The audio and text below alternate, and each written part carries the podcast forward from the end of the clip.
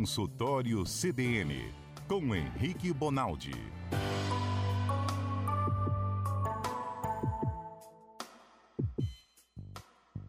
Doutor Henrique Bonaldi, médico cardiologista, gentilmente ele vem ao estúdio da CBN abrir um consultório para você ouvinte. Então, para você participar dessa consulta, basta mandar sua mensagem para o nosso WhatsApp.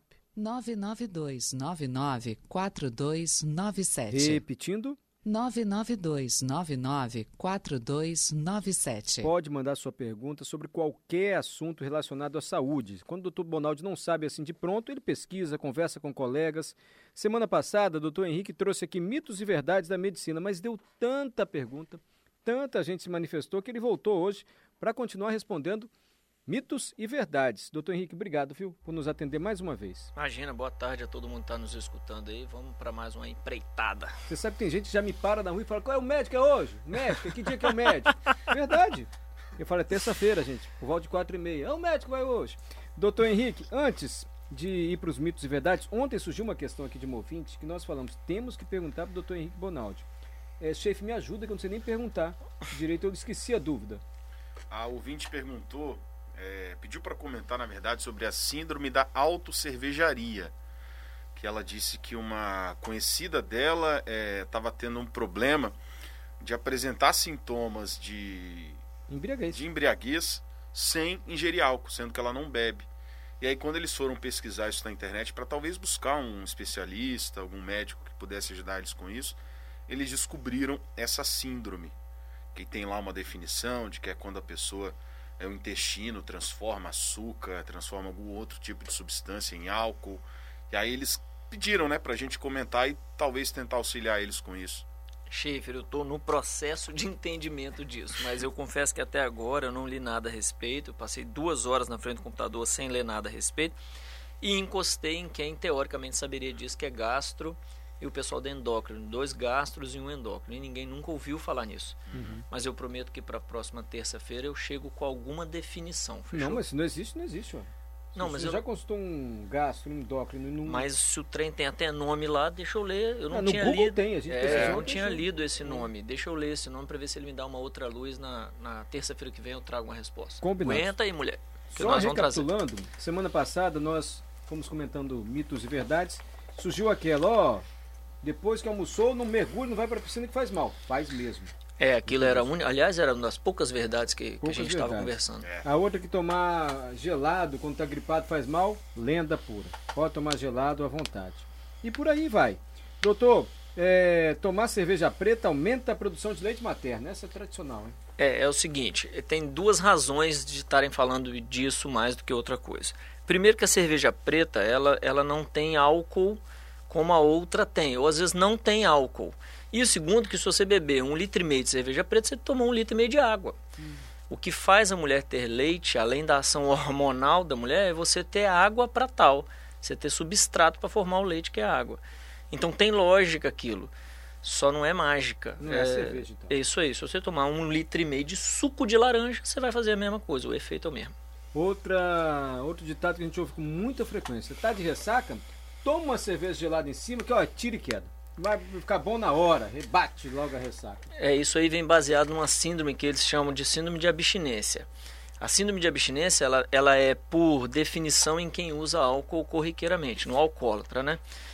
Mas o indivíduo que faz uso de álcool, exacerba alguns mecanismos neuromorais aí, é, hormônio, neurologicamente falando, que se você preencher de novo com, com um novo estímulo de álcool, diminui muito essas sensações, esses sintomas. Pode ser verdade, então, isso? É, não é uma verdade absoluta para o indivíduo que toma poucas vezes cerveja. Para o alcoólatra, isso é clássico. Você quer tirar o alcoólatra de síndrome de abstinência, você dá álcool para ele de novo. Isso é inclusive um meio de tratar o indivíduo que está em abstinência alcoólica. Só que não é o álcool de cerveja, é um álcool definido, é com ação medicinal. E isso pode ser. Era muito usado antigamente e até hoje às vezes é, é necessário. Mas acho que cabe um esclarecimento. Então a gente não está falando que a cerveja cura a ressaca. A cerveja ou álcool medido, aferido dessa forma, ajuda a pessoa que tem Lá da síndrome de isso aí, para quem tem Ah, tá. abstinência que é alcoólatra. No, no caso de quem toma esporadicamente, o que você está fazendo é tapeando as suas sensações ruins. Você está se embriagando de novo. E aí não é uma questão que cura a ressaca, é que você volta a não perceber os malefícios da ressaca. É lenda isso então. É lenda. É lenda, não É lenda. procede. É, se você beber e tomar água o tempo inteiro, você não vai ter ressaca. É só tomar água na mesma proporção que você bebe. Isso é verdade. Verdade? Não, mas não, não é, não é que cura a ressaca, é que diminui muito a chance. Por quê? A ressaca é basicamente desidratação, alergia e inflamação. É basicamente isso o mecanismo da ressaca. E um dos fortes desses três, desses três é ter desidratação. O álcool desidrata e muito o indivíduo. No outro dia ele sai pancado pela desidratação. Se você passa junto com o uso do álcool e o uso de água, a chance de desidratar é menor. Ou seja, a parte do sintoma que é devido à desidratação, ela zera. Fica você só com alergia e inflamação. Mas por que, que dá dor de cabeça quando bebe muito no dia seguinte? Mário do céu, não tenho ideia por que dá dor de cabeça. Eu sei te Porque explicar de na duas formas. desidratação, não é, Duas né? formas. A é. desidratação é um motivo e inflamação é outro. O cara que bebe, a ressaca é um mecanismo inflamatório.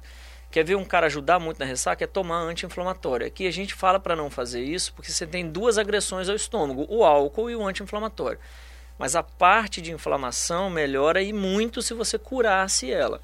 Então, um dos motivos, talvez, de ter dor de cabeça por conta disso é vasodilatação por conta da inflamação, que é comum em várias outras situações. Você não bebe não, né, doutor? Não, Tô vendo de ressaca, você tá meio assim... é, tô meio não perdido. É, não, ainda não. Depois que eu eu casei, eu ando pensando bem nisso, mas ainda não. Não, vai, tão, tão saudável. Eu percebi que não bebe. Ele tá estranhando Eu não ressaca. tomo ainda não. Mas meu pai bebe por mim e por ele, então Tá já acostumei também. O ideal é moderação, né, gente? É, tem gente que diz se você tomar remédio, alguns remédios para estômago, para digestão, para enjoo, antes de beber, antes, você não vai ter tantos efeitos do álcool. assim, Ajudam. Um, um é o famoso Engove. Qual é a ação do Engove? Ele entra como um antialérgico e um anti-inflamatório. É como se fosse um modulador dessas duas respostas que você vai ter com o uso do álcool. Se você modula, ou seja, diminui essa exacerbação da resposta, você diminui a ressaca. Então é uma verdade aquilo lá. Tem outro chamado Vonal. Também. O Vonal é Vonal, especificamente um antiemético que a gente chama, é um remédio para curar vômito. E ele ajuda muito em quem tem cinetose. O que é cinetose? É o cara que entra dentro do carro e na primeira curva roda tudo e ele tem vontade de vomitar. Eu, Isso aí. O Vonal é ótimo para isso. E um dos mecanismos, inclusive neurológicos da bebida, é te dar uma maior chance de cinetose. Por isso que o cara fica táxico, né? Por isso que ele fica bambo, por isso que ele fica desequilibrado. mas para quem enjoa assim, principalmente em barco, no mar, é um inferno isso. É uma sensação. Mas o Vonal é maravilhoso para Mas eu isso. enjoei do mesmo jeito. Tá bom, mas é que você ganhou do Vonal, mas não Ganhei quer, do Vonal. é, mas não quer dizer que ele não tem ação, quer dizer que ele não conseguiu tirar a totalidade do seu sintoma ruim, mas ele é ótimo para isso. E aí, nesse caso, toma dois para ter um efeito Depende maior? da dose. A gente tem uma dose tolerada mais ou menos de 24 miligramas dia. Uhum. E aí não vale a pena nem falar muito de miligrama, porque o ouvinte vai achar que ele pode tomar. É, médico, não tem jeito. Falou em miligramagem de remédio, é melhor ir no médico. Não, tá mais bom. seguro. Vamos esquecer o negócio de bebida, gente, porque bebida o negócio é maneirar. É moderação, né? Mas bem para todo mundo assim, com moderação. E É. com moderação faz bem. né? Lembra, lembra quando a gente falou sobre doença cardiovascular? Uhum. O uso moderado de álcool, principalmente associado a vinho, ele é protetor cardiovascular. Só tem a dose. Perfeito. Tem gente que fala assim, melhor coisa quando você acorda é espremer um limão, um copo de água, um limão puro e tomar, porque lava tudo. Vai ser ótimo um limão cedo de manhã. Já ouviu isso, doutor? É ótimo, mas não é igual o diabo verde para vaso sanitário, não, gente. Então, Não tem é é? absolutamente nada a ver. É que você está ingerindo água depois de um período de 8, 12 horas sem tomar água, que é o período que você está dormindo, ou seja, você resolve a hidratação ainda dá uma bela dose de vitamina C e outras vitaminas com o suco do limão natural. Então é sempre bom fazer isso. Mas não quer dizer que limpa o, a- o estrago que você fez manhã. ontem, não. É, inhame afina o sangue. Não, isso não é verdade, absoluta pelo menos. O que a gente chama de afinar o sangue é usar um negócio que não deixa uma plaqueta agarrar na outra ou usar um negócio que não deixa o sangue coagular. Nessas duas vias existe medicação específica para as duas. E infelizmente hoje no mundo não tem alimento capaz de suplantar, de dar mais efeito do que as medicações. Então, pensar só em alimento para resolver anticoagular o sangue está errado. Você está subtratado. Perfeito. Não basta só o inhame. Doutor, por que, que a gente espirra? Espirra porque é um mecanismo de defesa. Você, antes do, do ar chegar no seu pulmão, ele precisa ser filtrado e aquecido. Caso contrário, a, a quantidade de pneumonia que você ia ter ia ser muito grande, certo? Para filtrar e para aquecer. aquece o ar? Isso aí, para filtrar e aquecer, ele passa da ponta do seu nariz até mais ou menos no meio do seu peito por um sistema de tubo que tem muita secreção, muito calor, umidifica bem esse ar e filtra. Nesse caminho, tem vários receptores que são rece- responsáveis por identificar um agressor. Então, se eu respiro, se passa por esse cano alguma coisa que meu corpo acha que vai ser mal-vindo para o pulmão, ele dá um jeito de expelir. Como ele expele? Ou por tosse, se passar da garganta para baixo, ou por espirro, se ainda estiver na cavidade nasal. Então, espirro nada mais é do que um mecanismo de defesa. Agora- Que tem uma ação reflexa. Desculpa, eu falo muito, né? Não, Desculpa não, fala não, por favor. que tem uma ação reflexa. Você já percebeu que toda hora que você quer espirrar, você olha para o céu e para a luz, e isso facilita que você espirre? Então tem uns gatilhos que os. Nunca reparei isso. É, tem gente que você acende a luz e o cara espirra. Tem gente que Verdade, tem isso. Você acende, é, acende a luz e espirra. Tem um primo meu que ele olha pro sol e espirra. Isso aí. Isso é uma confusão do seu sistema neurológico. É como se ele estivesse se confundindo com o que ele realmente acredita que é agressão versus o que ele pensa que foi agressão. Que loucura isso. Henrique é cultura, cara. Você tá achando que. Henrique Cultura e o primo do chefe sabe Deus o que é. Olha que só o espirro.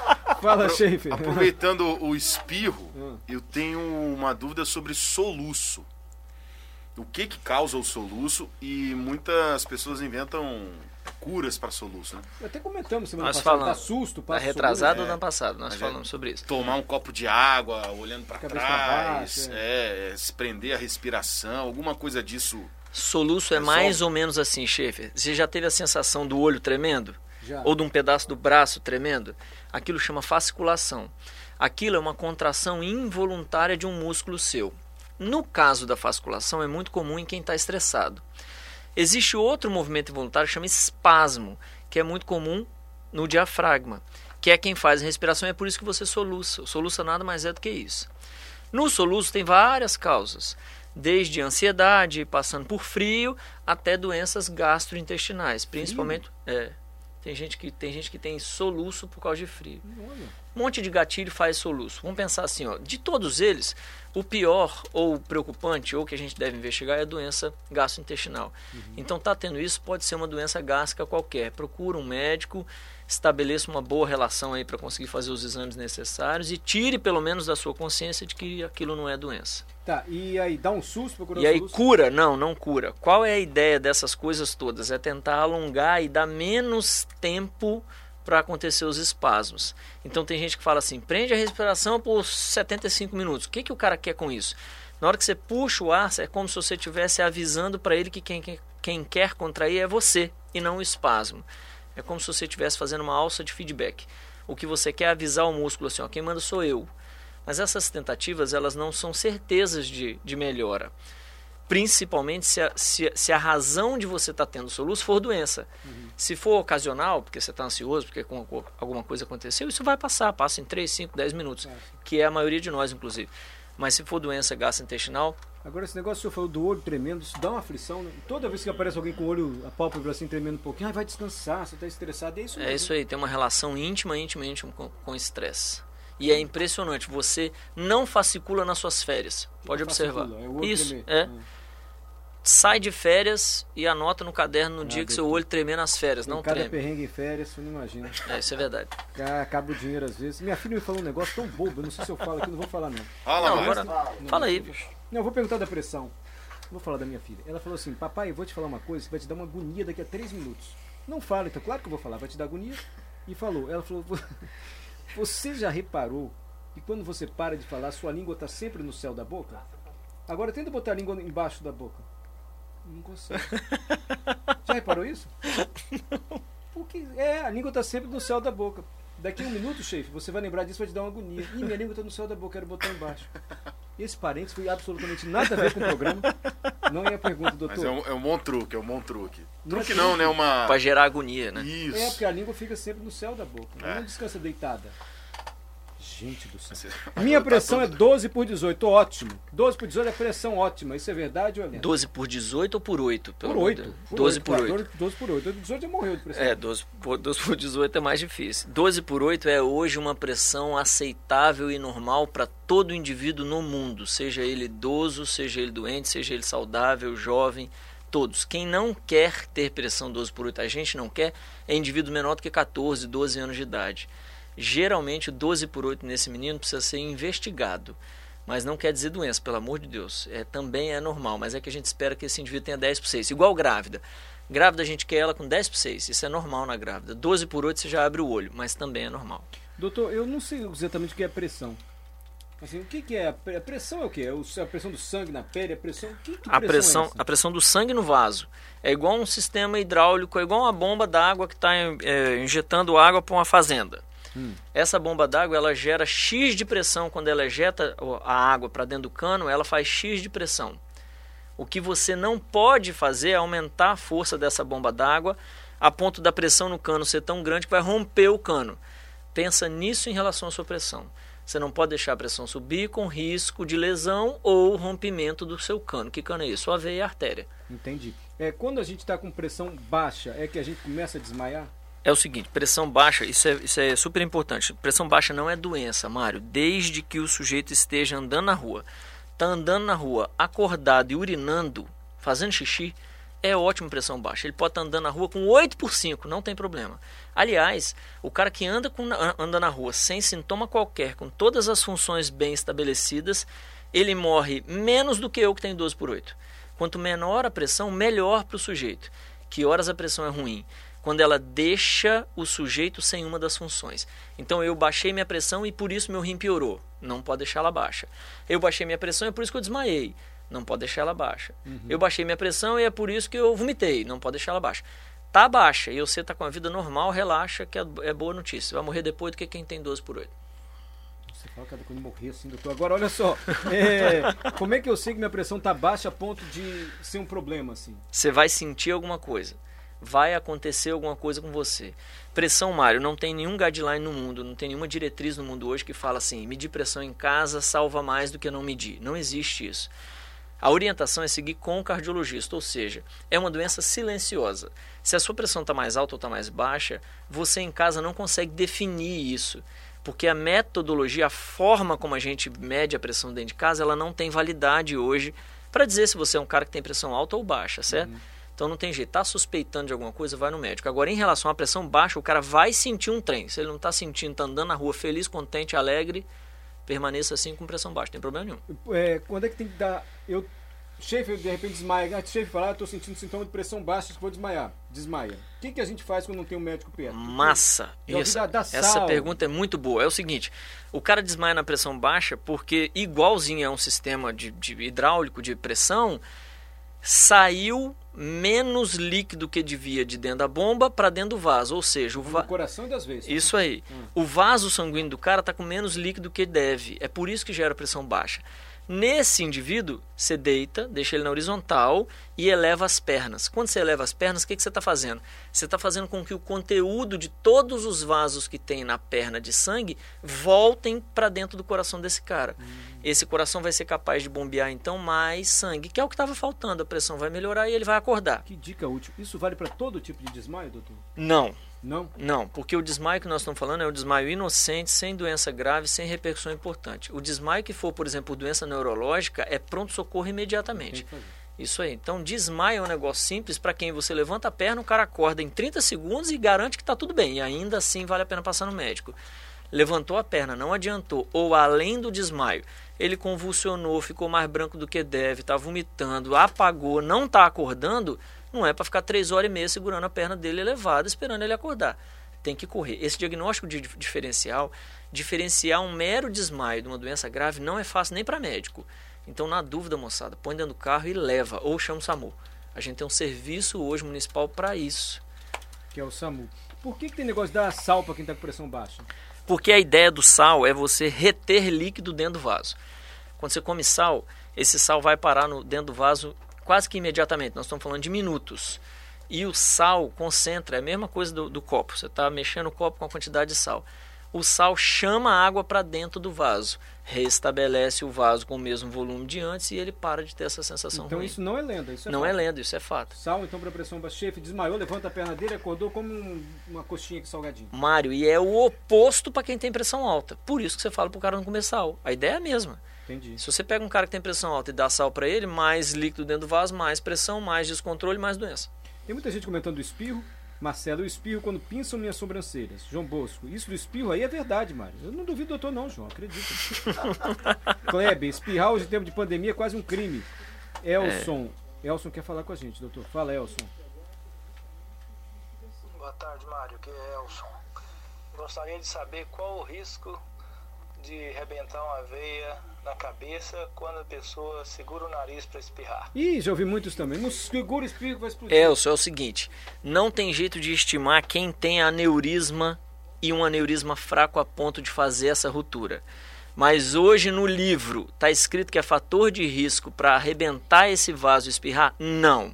Então calma que isso é lenda, pode espirrar à vontade. É lenda, então segurar espirro explode a veia da cabeça, que era o que a gente mais ouvia. Mara, tá bom, pressão baixa tá bom. E os sintomas da pressão alta? Não tem sintoma, doença silenciosa. Isso precisa ficar claro para a população. Colesterol alto, açúcar alto que é diabetes e pressão alta não dão sintoma. No dia que der sintoma é infarto, derrame, insuficiência renal, diálise, amputação, cegueira. Então não é para esperar ter sintoma. Essa história da dor na nuca é igual à pressão alta, a gente tem estudo mostrando que a grandíssima maioria é a dor que está levando a pressão. A pressão é secundária, como se ela fosse uma reação à dor. E não o contrário. Fechou? A grande maioria de quem está com dor na nuca agora, achando que é pressão, a pressão está subindo por causa da dor. É a mesma pressão que ia subir por causa de uma dor no joelho. O que não quer dizer que o sujeito não seja hipertenso. Ih, tem um monte de perguntas. Chefe quer fazer pergunta, mais perguntas chegando, mas está acabando. Faz, chefe, a sua última. Não, minha última é sobre a pressão alta. É uma experiência pessoal. Eu estava acordando, doutor, com uma sensação muito ruim. De uma pressão mesmo, assim, literalmente. Eu acordava com a cabeça um pouco como se alguém tivesse fazendo algum esforço muito forte. E aí eu me senti mal, logicamente fui no médico. Minha pressão estava mais de 20. Você aí ele falou, isso é pressão. Dessa, dessa não, eu acordava com sentindo um, um, um, desconforto, assim, na região da cabeça mesmo. Como se fosse uma pressão, algo assim. Isso começou a me incomodar ao ponto de eu ir no médico e eu descobri que minhas taxas estavam Chefe, pressões de 200 por 100, 200 por 120, elas dão sintoma. O que, que eu não quero? Que o cara espere ter sintoma. Que na hora que ele esperar que ele tenha sintoma, ele saiu do 12 por 8, já passou pelo 14 por 9, pelo 16 por 10. Ele passou durante anos sem perceber que ele era hipertenso e foi descobrir só quando estava com 200 por lá vai. Então, pressões muito altas realmente fazem uma diferença completa e o cara tem sintoma, mas não é para deixar chegar é, é, a esse nível. Ih, doutor, tem tanto comentário pro senhor. Ah, mas a minha pressão descobri com a dor na nuca, outras pessoas comentando outras coisas, enfim. Gente, é, é terça-feira o dia do médico, tá? Toda terça-feira tem esse consultório para você.